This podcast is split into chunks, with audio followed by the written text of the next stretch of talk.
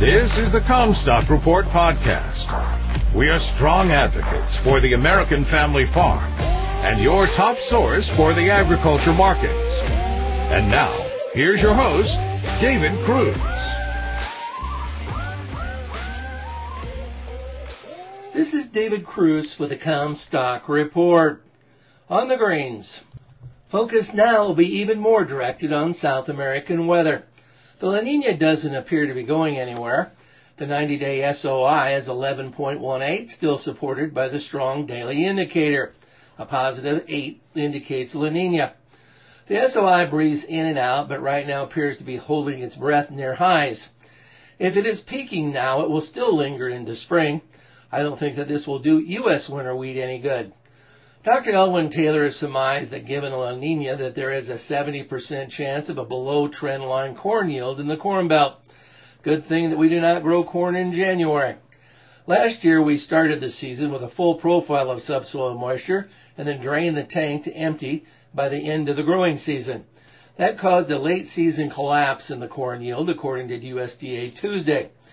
We will start this growing season without moisture reserves in plain states and western corn belt. That will make us dependent on timely rains. Hope we get good crop insurance prices when set in February. It is possible that we could see a drought market here in the United States in the spring if planting conditions are poor. Farmers are going to try to respond to these prices by planting more acres, but their ability to do so will be impaired by drought. USDA took down their corn yield in 23 states. They dropped Minnesota 10 bushel per acre, Wisconsin 10 bushel, and Iowa 6 bushel per acre. They dropped yields with either some larger declines in the eastern states where they had serious drought too. Delaware was off by 21 bushel per acre, so they will be short of chicken feed. They added 4 bushel per acre to the Missouri corn yield. That all fits the weather pattern. USDA dropped the soybean yield in just 13 states. Hurricanes hurt crops in Louisiana, as did drought in the northeast U.S. They added 1 bushel per acre to Illinois and took one from Iowa. I do not know how farmers in Iowa make 53 bushels per acre at 9 to 10 dollars a bushel, where they sold most of them, and make that work. Our local soybean bid this morning was $13.65. That is profitable for a change.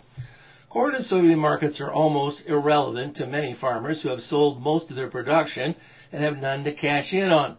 They're now watching from the sidelines. One problem is that the landlords are all going to hear how farmers sold their corn for $5 a bushel and soybeans for $14 a bushel, so there is no chance of any sympathy on cash rents. You have to have an inventory and production to be able to get the dollars that are offered by the markets. That is easier said than done. My advice to clients and subscribers last August was to cover hedges and bend the crops. Given negative margins, the ethanol industry is likely to be most vulnerable to liquidation. Ethanol stocks have been building because of weak demand. We would expect some plants to shut down or curtail their crush.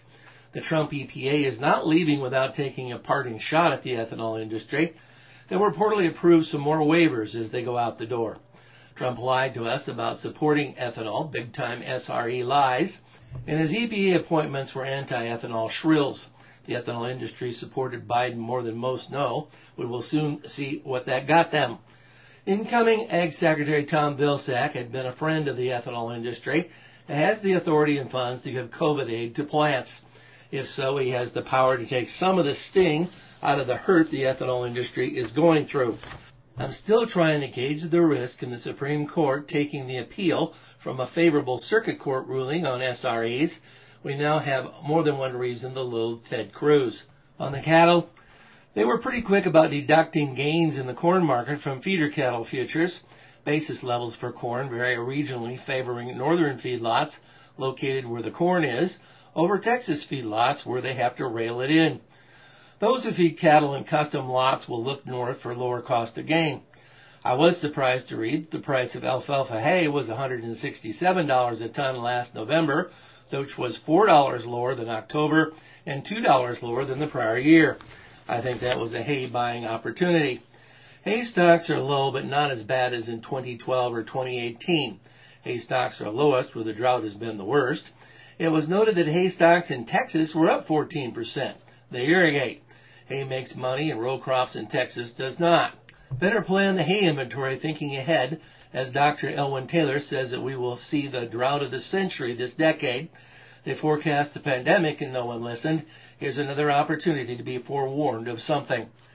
You've been listening to the Commstock Report. For more information on marketing services, contact us at commstock.com or call 712-227-1110. For a more complete version of the Commstock Report with hedging strategies and trade recommendations, subscribe on our website at Commstock.com or reach out to one of our risk management specialists about how we can help you protect your profits.